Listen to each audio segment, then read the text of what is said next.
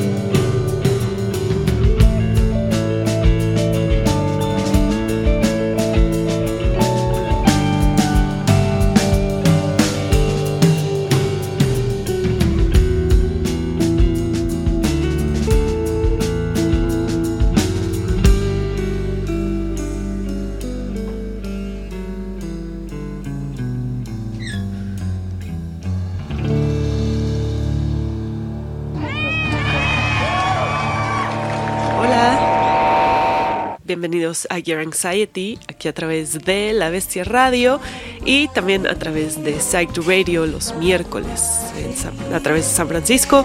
Muchas gracias a todos los que ya están aquí llegando en el Twitch desde temprano.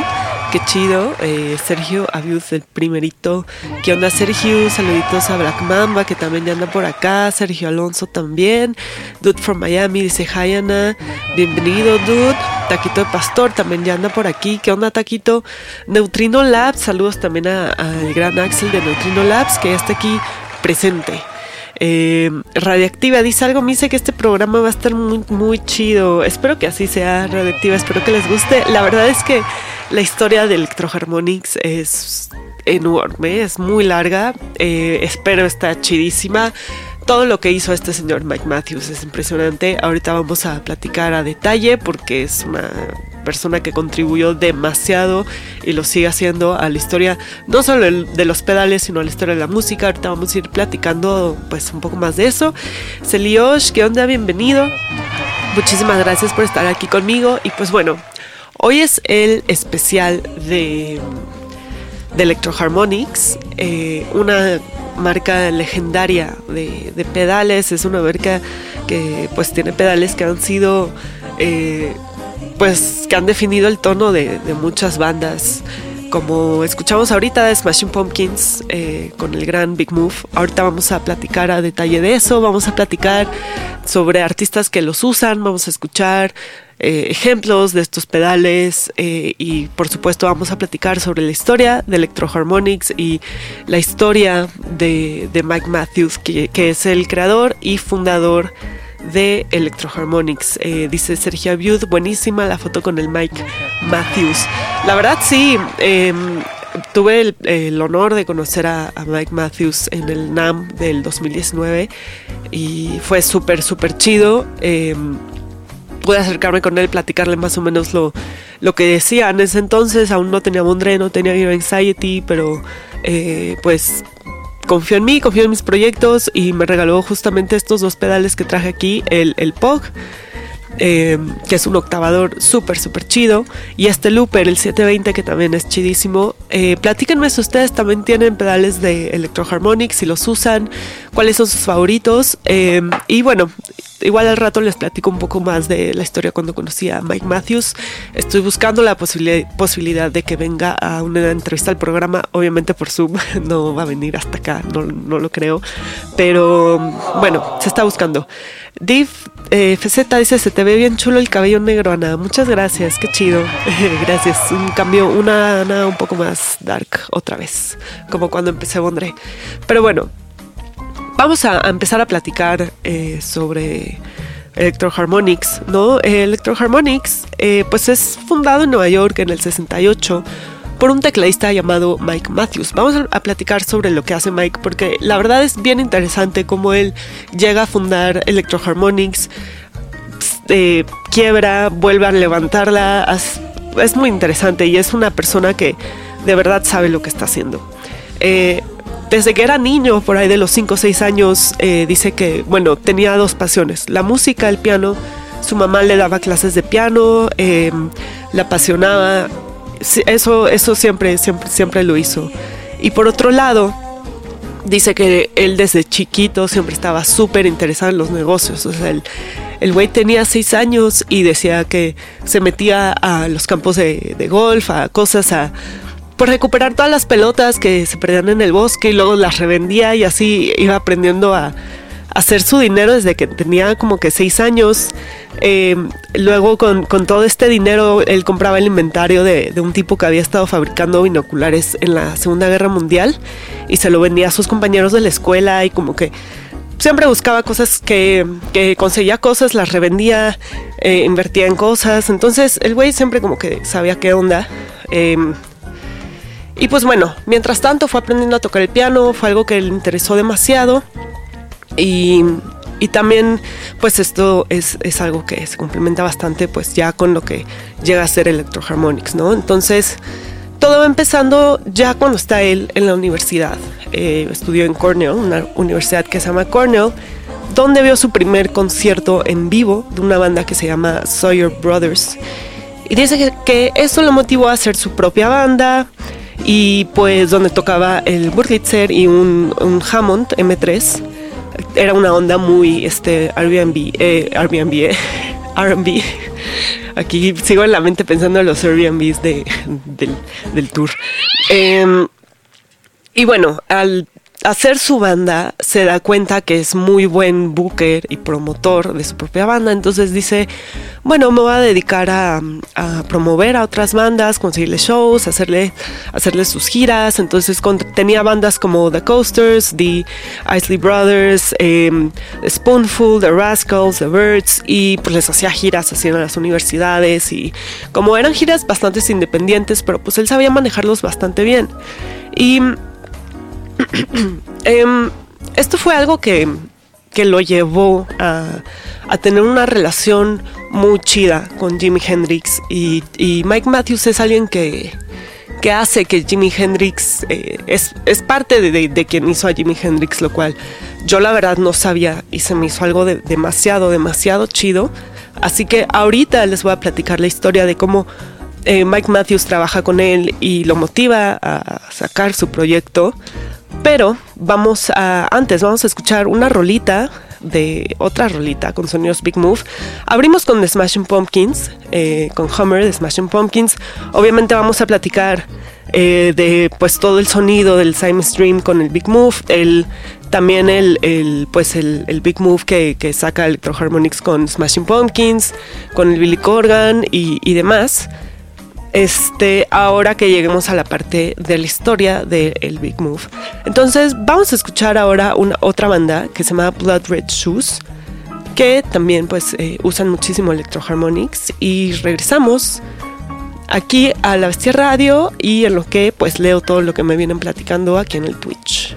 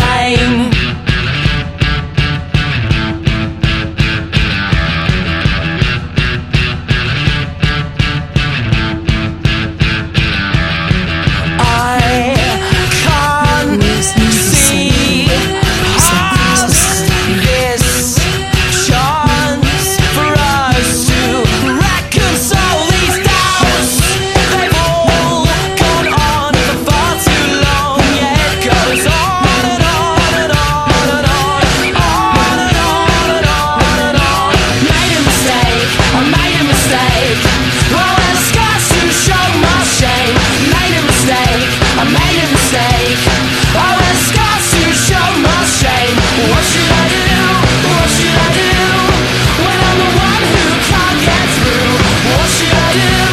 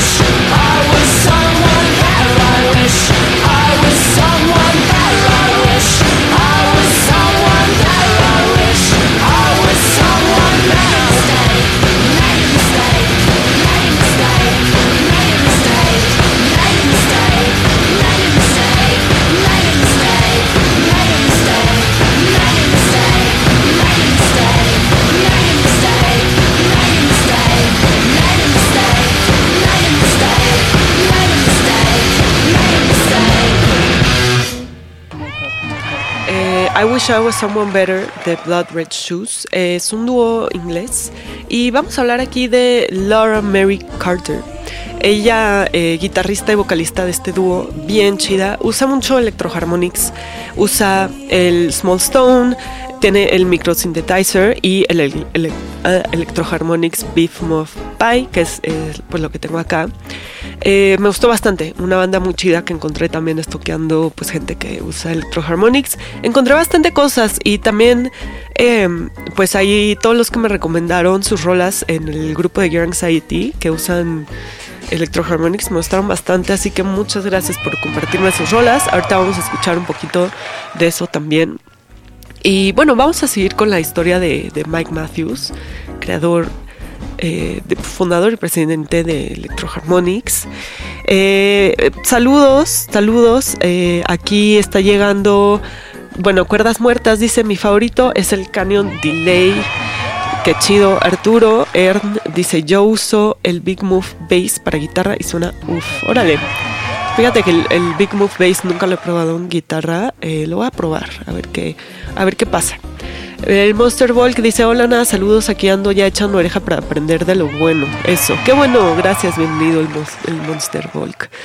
Eh, qué bueno, aquí andamos, aquí seguimos y vamos a seguir platicando de la historia de Mike Matthews. Entonces, em, nos quedamos en 1965, cuando Mike Matthews se graduó a la universidad eh, con una licenciatura y maestría en ingeniería eléctrica. Y con esto logra conseguir pues un trabajo en IBM, que es una empresa que trabaja en el poder de la automatización y la inteligencia artificial. Y pues consigue aquí un trabajo como vendedor de computadoras en el 65 lo cual le sigue dando mucho conocimiento para todo lo que hace, pero dice que a la vez le interesaba mucho el tema de promocionar conciertos, entonces Mike Matthews sigue dedicándose a promocionar conciertos y consigue como cliente a Chuck Berry. Entonces, bueno, se está dedicando a buquear a Chuck Berry y dice que durante el verano del 65, cuando le estaba buscando un show a Chuck Berry, eh, lo contacta un promotor y le dice, por favor, eh, tengo una banda que, está chida, por favor déjame meterla a abrir los shows de Chuck Berry. Y el Mike Matthews dice como que no, o sea, él la verdad no quería contratar esta banda, que se llamaba Curtis Knight and the Squires, que porque la gente solo quería venir a ver a Chuck Berry, no quería ir a ver una banda abridora. Eh, este promotor le dice, por favor, yo, este, incluso de, de lo que vendan ellos, pues te damos dinero a ti. Y bueno, al final logra convencer a Mike Matthews, dice como, bueno, algo le, le ganaré y pues ya este güey me deberá un favor. Así que le dice, bueno, va, que toque tu banda, pero después de Chuck Berry, porque pues ya si la gente se quiere quedar pues, a ver a esa banda, pues que se quede, ¿no? Una estrategia un poco culera, la verdad, pero bueno, eso fue lo que, lo que hizo el Mike. Y dice que bueno, ya toca Chuck Berry y él se va como al backstage a contar pues eh, el dinero, los covers y todo eso para, para, pagarle y demás. Y dice que entra Steve Knapp, que es el, guitarrista de ese momento que eh, era parte de la banda de, soporte de Chuck, Berry, de Chuck Berry. Y dice como, oye, tienes que venir a ver el guitarrista que está tocando. Es como que algo impresionante, ¿no? Y sale y ve a alguien llamado Jimmy James, que en ese entonces, pues bueno, Jimi Hendrix, eh, antes de ser Jimi Hendrix, era Jimmy James y tocaba en esta banda Curtis Knight and the Squires. Y pues Mike Matthews como que se impresionó tanto de este güey, dijo como que esta persona toca la guitarra de una manera que nunca lo había visto, tiene un tono de guitarra, una manera de usar eh, pues su equipo como nadie eh, y empieza como a pues a janguear con él, él platica que pues él vivía, eh, este Jimmy literal vivía en un cuarto con un colchón, este, en una habitación ahí de hotel, este, que de mala muerte en Times Square no tenía ni baño, y, pero pues ahí estaba el güey. Y pues conversaba un buen, este, dejó que la banda abriera más, más shows ya para Chuck Berry como más formalmente. Y dice que en uno de los shows eh, se acercó eh, Jimmy Head ay, ya, Jimi Hendrix, en ese entonces Jimmy James, y le dijo a, Mike Matthews como, oye, mira, la verdad yo ya estoy harto de tocar con esta banda, Curtis Knight. Yo pues quiero hacer mi, mi proyecto solista, ¿no? Como que ayúdame, guíame un poquito, porque pues el Mike como que manejaba muchas bandas en ese entonces y el Mike le dijo como que, va, o sea, yo, yo te ayudo, eh, pero si quieres hacer tu proyecto solista, eh, tienes que cantar.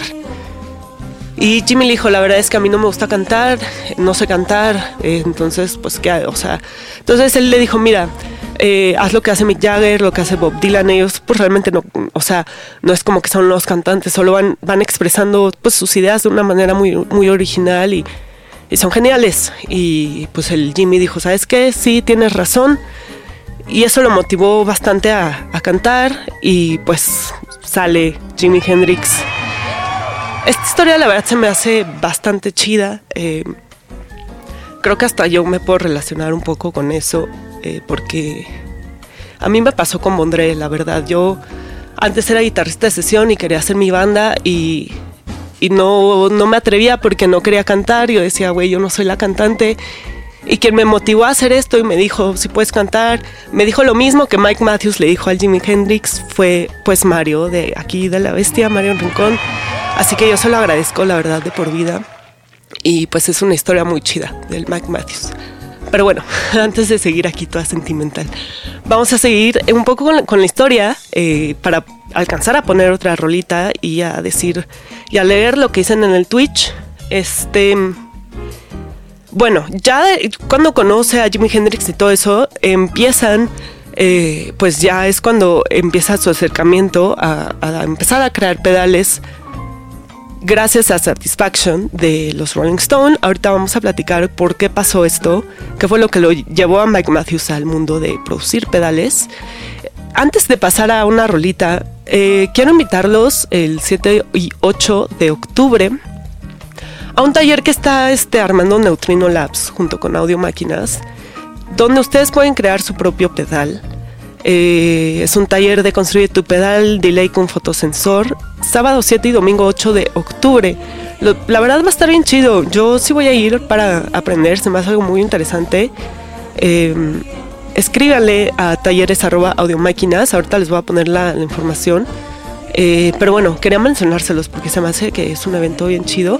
Vamos a escuchar otra canción y regresamos aquí al especial de Electro Harmonics.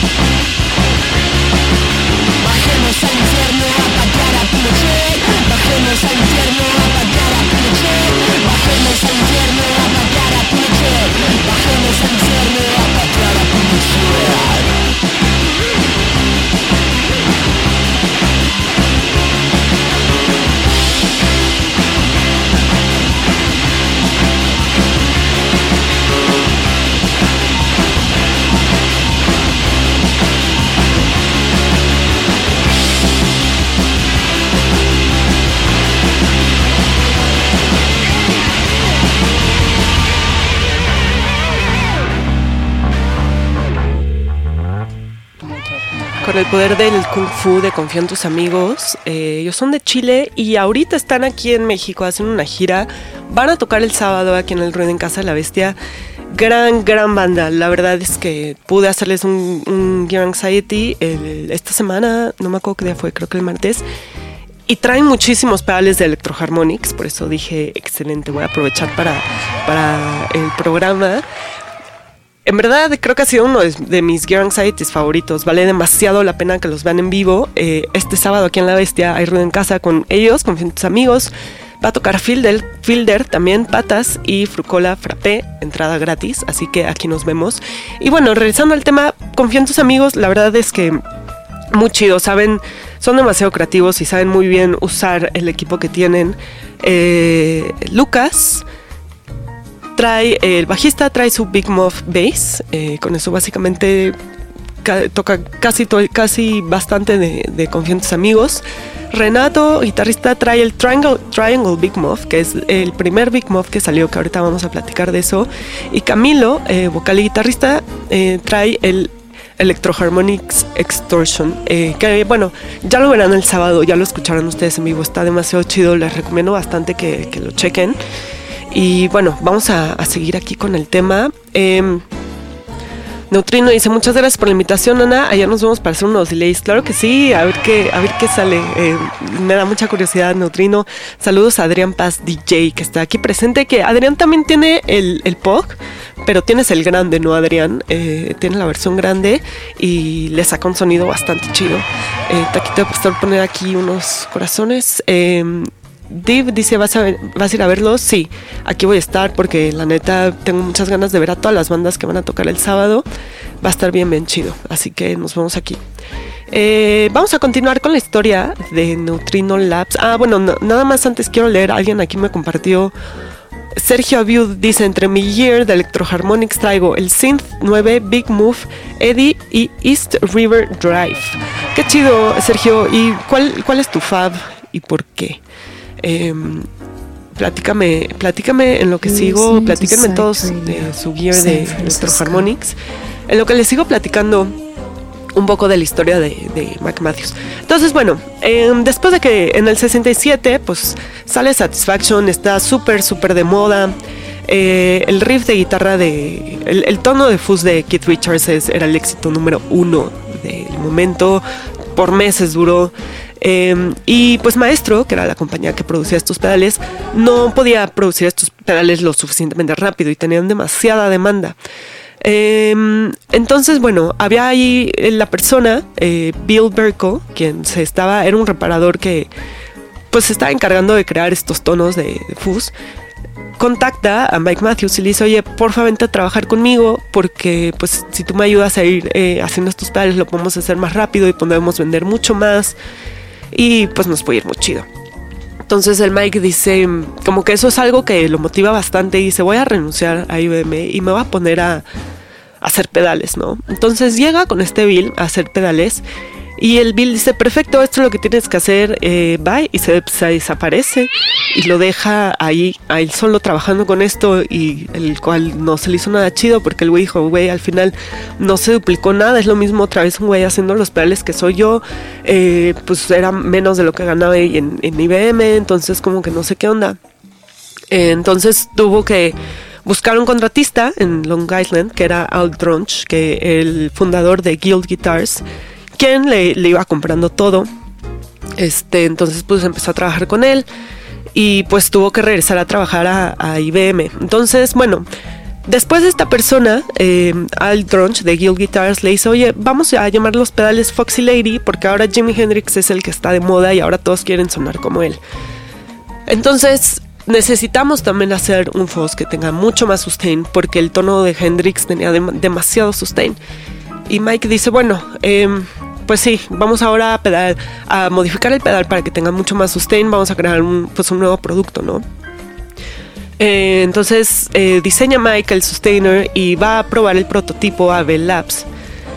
Y cuando llega, em, esto lo estaba trabajando con un ingeniero que se llamaba Bob Maya. Y cuando llega con Bob a checar el prototipo nuevo de este pedal, el Bob pone una cajita enfrente del pedal y pues le dice eh, Mike como que esta cajita que es, ¿no? ¿Qué onda? Y dice, mira, es que el Bobley se sentía que la señal de la guitarra pues venía muy bajita y pues como que no, no puedo probar bien el fuzz. Entonces em, es, un, es un preamp de un transistor y pues al probarlo esto Mike Matthews pues nota que ya la señal llega chida al ampli, llega mucho más alta y conforme le iba subiendo se iba distorsionando. Entonces en ese momento dice, este es el primer overdrive que existe, así que vamos a lanzarlo como un producto nuevo. Y gracias a esto eh, se funda Electroharmonics y es el primer pedal de Electroharmonics que aún lo siguen produciendo, se llama LPB1 Linear Power Booster, em, el cual tuvo bastante éxito. Traigo un ejemplo de este booster, eh, se los voy a poner, vamos a escucharlo tantito. ¿Está en el 13? Sí.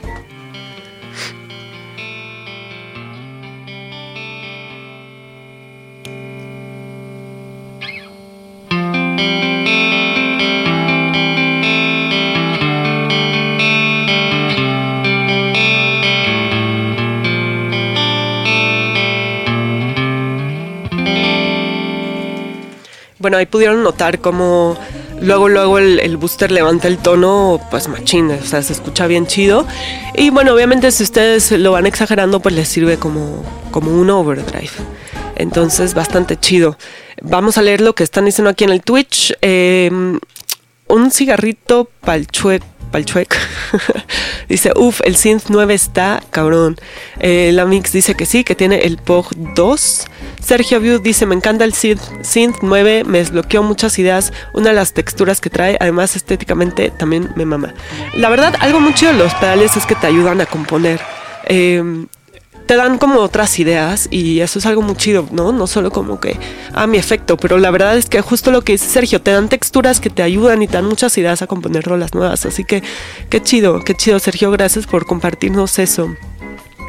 Em, y bueno, esa es la historia de cómo nace el primer pedal. Este, ya con esto se funda Electroharmonics. Es un pedal que todavía siguen, sigue vendiendo. Eh, y bueno, vamos a, pasar a escuchar otra rolita y ahorita ya pasamos a, la creación del Big Move. Esto es Permanent Rebellion de LS Dunes.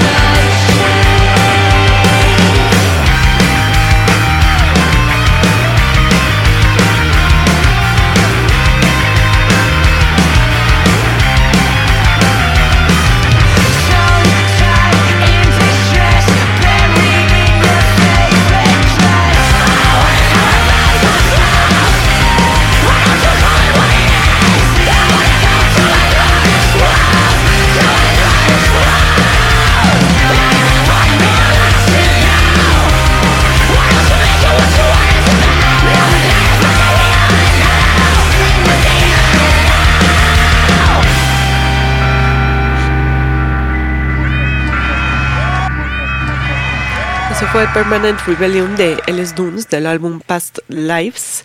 Ellis Dunes, em, el guitarrista Frank Hierro, que también es guitarrista de My Chemical Romance, tiene el Holy Grail Nano, que también es un pedalazo, y el, el Electroharmonics Big, Move Pi. Hay un, un, buen de versiones del Big Move. También está la de J Massis, está eh, la versión Civil War, que es la verde. Em, ahorita vamos a platicar eh, también de todo eso porque ya estamos llegando a la parte en la que lanza el famosísimo Big Move en el 69.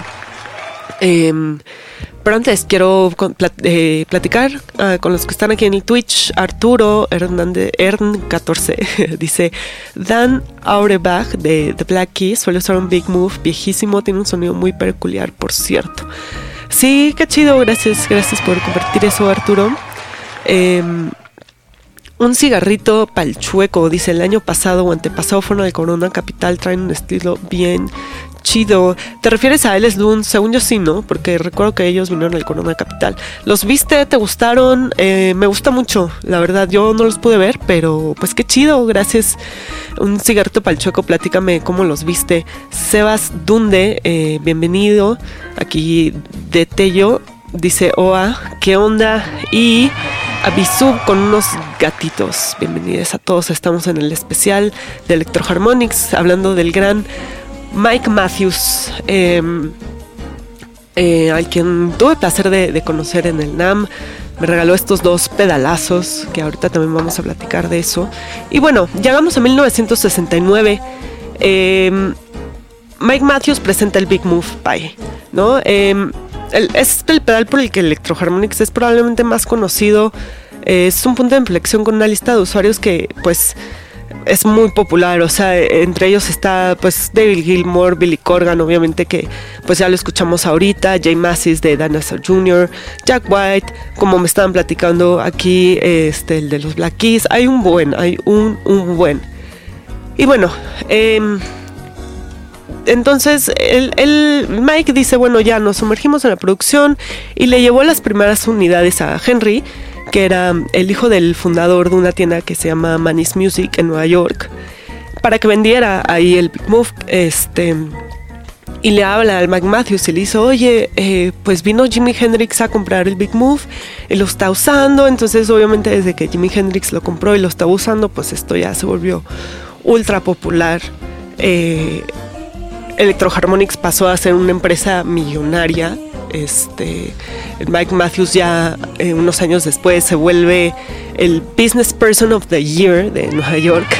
Y la verdad es que pues, pasa a ser una empresa de siendo él solito con mil dólares cuando empezó Electroharmonics a tener más de 250 personas trabajando con él en Electroharmonics ya para 1978. Entonces, eh, pues le empezó a ir bastante bien, la verdad. Em, ya para los 80 eh, sucedió pues que tuvo, tuvo unos problemillas ahí con el Banco de Filadelfia. Los problemas financieros de Electroharmonics fueron creciendo tanto em, que pues ya la empresa no, no podía sobrevivir, no podía pagar las cosas, le cortaron la electricidad y el güey dijo, no, trajo un generador de gas para pues proporcionar la, energía eléctrica, pero pues limitada, ¿no? Y pues él y su equipo hicieron todo lo que pudieron, pero al final eh, quebró. En ese momento se fue a bancarrota Mike Matthews tuvo que parar las operaciones de Electroharmonics. Eh, se me hace una historia bien dura, la verdad, porque es alguien que primero llega a ser así ultramillonario, se vuelve súper popular, eh, tienen un mal manejo del dinero, quiebra, se va a la bancarrota. Pero el güey siempre ha sido un güey súper inteligente, busca la manera de levantar la empresa eh, y de hacer otras cosas, de moverse por otros, por otros lados. Y es cuando empieza su relación con Rusia, a trabajar con Rusia. Em, y así es como logra eh, levantar Electroharmonics.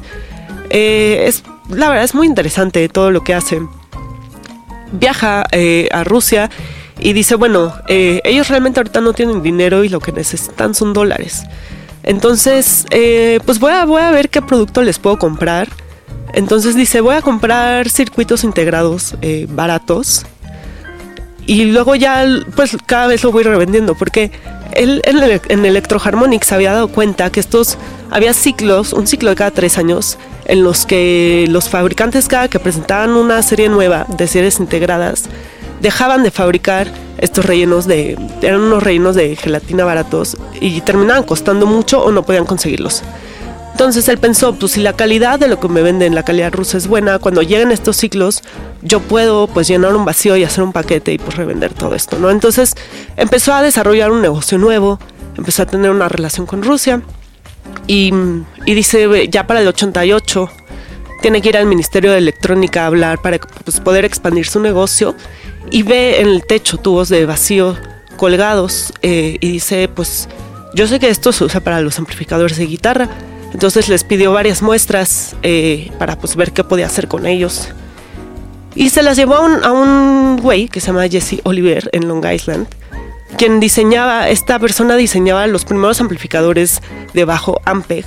Y le dijo, mira, revísame estos tubos, dime si, si están chidos, si, si te funciona y si sí, pues de aquí podemos empezar un negocio nuevo.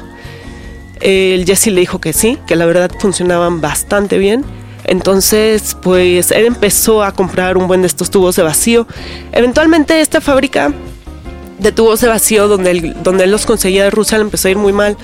Em, pedían muchos préstamos al banco que no pudieron pagar y fueron con Mike Matthews y le dijeron, mira, vamos a tener que cerrar la empresa, hay de dos, o, quebramos o te vendemos la empresa a ti o se la vendemos a, otra que se llama Groove Tubes, sorry. Y dice, em, en ese momento entonces el eh, vender tubos de vacío era el negocio principal de Mike Matthews. Y dijo, va, yo la compro. Compró esa empresa y al comprar esa empresa, eh, la fábrica, más bien, sorry, al comprar la fábrica, eh, la, la convirtió en el mayor proveedor de válvulas de vacío del mundo. Y sus clientes se volvieron Marshall, Fender, Vox, PB, etc. Entonces, la verdad es que ya con esto Sale obviamente de la banca de rota y dice voy a, retomar ahora sí Electroharmonics. Y bueno, vamos a escuchar otra rola porque traigo muchas rolas y no quiero que se me vaya. Esto es Oh No de Wet Leg y regresamos.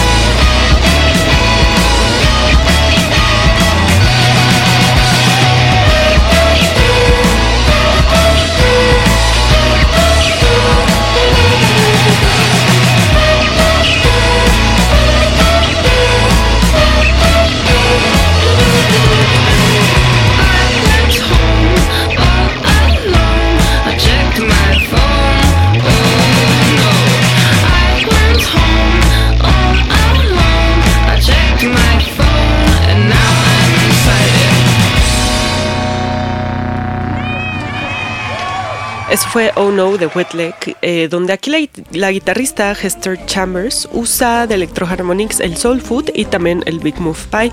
Eh, no sé si vieron a Wetleg cuando vino, tocó en el lunario y la abrió Marion Rowe. Qué chido, yo no fui, pero me dijeron que la neta fue un gran, gran show. Eh, Ivette Gómez dice, yeah, ¿qué onda Bienvenida, mi queridísima, eh, adorada y admirada baterista Ivette Gómez. Juan Milo dice, wow, suena súper bien. Sí, Wetleg, gran, gran banda. Este... Vamos a, seguir hablando de, lo que pasó aquí con Electroharmonics. Traigo también un ejemplo de, las guitarras isolated de, de Smashing Pumpkins, porque la verdad es todo este sonido del Same Stream y mucho Billy Corgan es el del Big Move y está bastante chido que lo escuchemos así isolated. Ahorita lo voy a poner. Nada más quiero concluir eh, con lo que pasa ya una vez que puede pues compra esta fábrica y pues puede regresar Mike eh, al juego.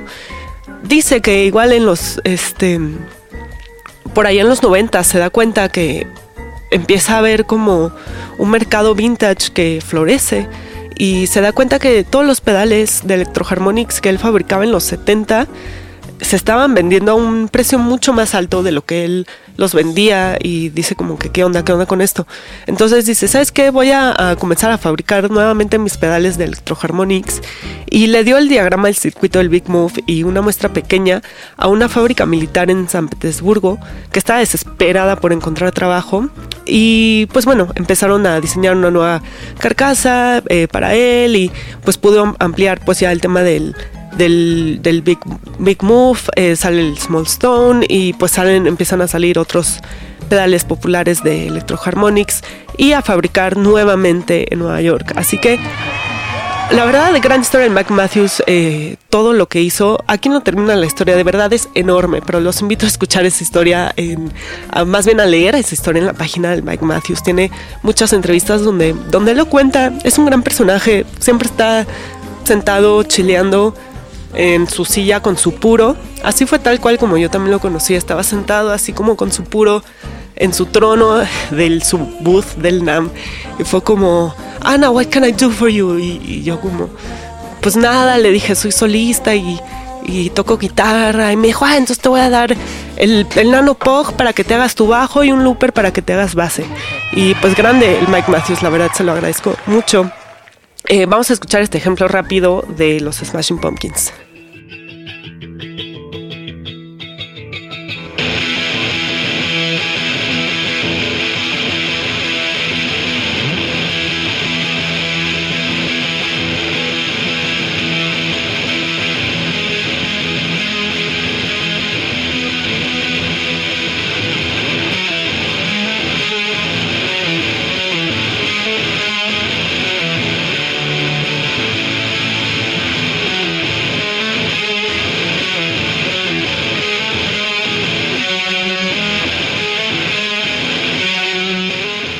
Bueno, hay un ejemplo del Big Move Isolated usado por Billy Corgan, que pues también eh, Billy Corgan pues tiene, eh, colaboró después para hacer el OP Amp Big Move Pi, que este igual pedal salió en los 70s, pero pues ya luego se hizo como otra edición con Billy Corgan para pues, recrear algunos de los sonidos más característicos de los Smashing Pumpkins.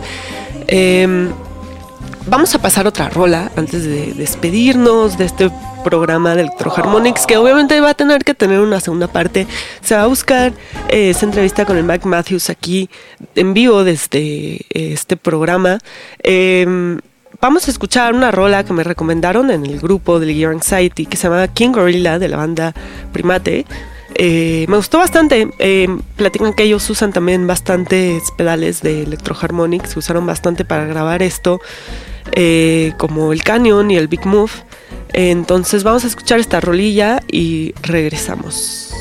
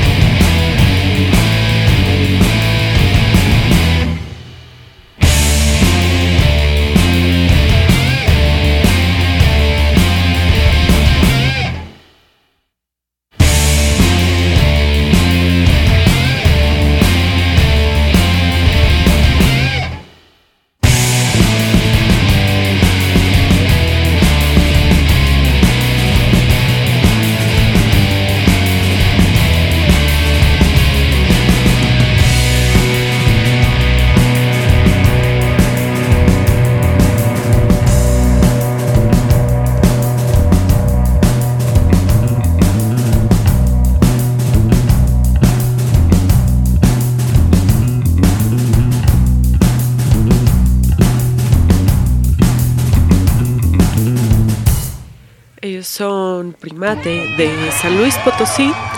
Eh, qué chido, muchas gracias eh, por compartirme su música ahí en el grupo de Gear Anxiety en Facebook. Recuerden unirse al grupo para, pues siempre estamos poniendo los temas de la semana y y pues ahí este pues qué chido que me recomienden su música con pues los que estén usando de seguir no se está documentando el gear de, todas estas bandas latinoamericanas que pues es necesario se tiene que hacer. Estoy trabajando en, en hacerlo en la página de Gear Anxiety que pues ahí va poco a poco.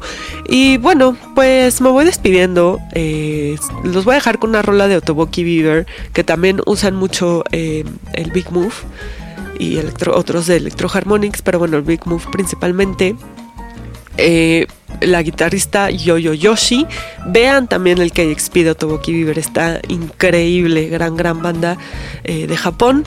Y nos vemos la próxima semana, bueno, nos vemos el sábado aquí en El Ruido en Casa, 7 pm, entrada gratis, va a haber grandes bandas. Y pues nos vemos la próxima semana aquí en el, en el próximo Gear Anxiety. Muchísimas gracias a todos los que pues estuvieron aquí conmigo. Recuerden suscribirse aquí al Twitch de la Bestia Radio y volverse miembros de Gear Anxiety para apoyar al canal ahí en YouTube. Y bueno, esta canción se llama Pardon de Otoboki Beaver y con esto nos despedimos. Muchas gracias. I don't know what you mean I don't know what you mean I don't know what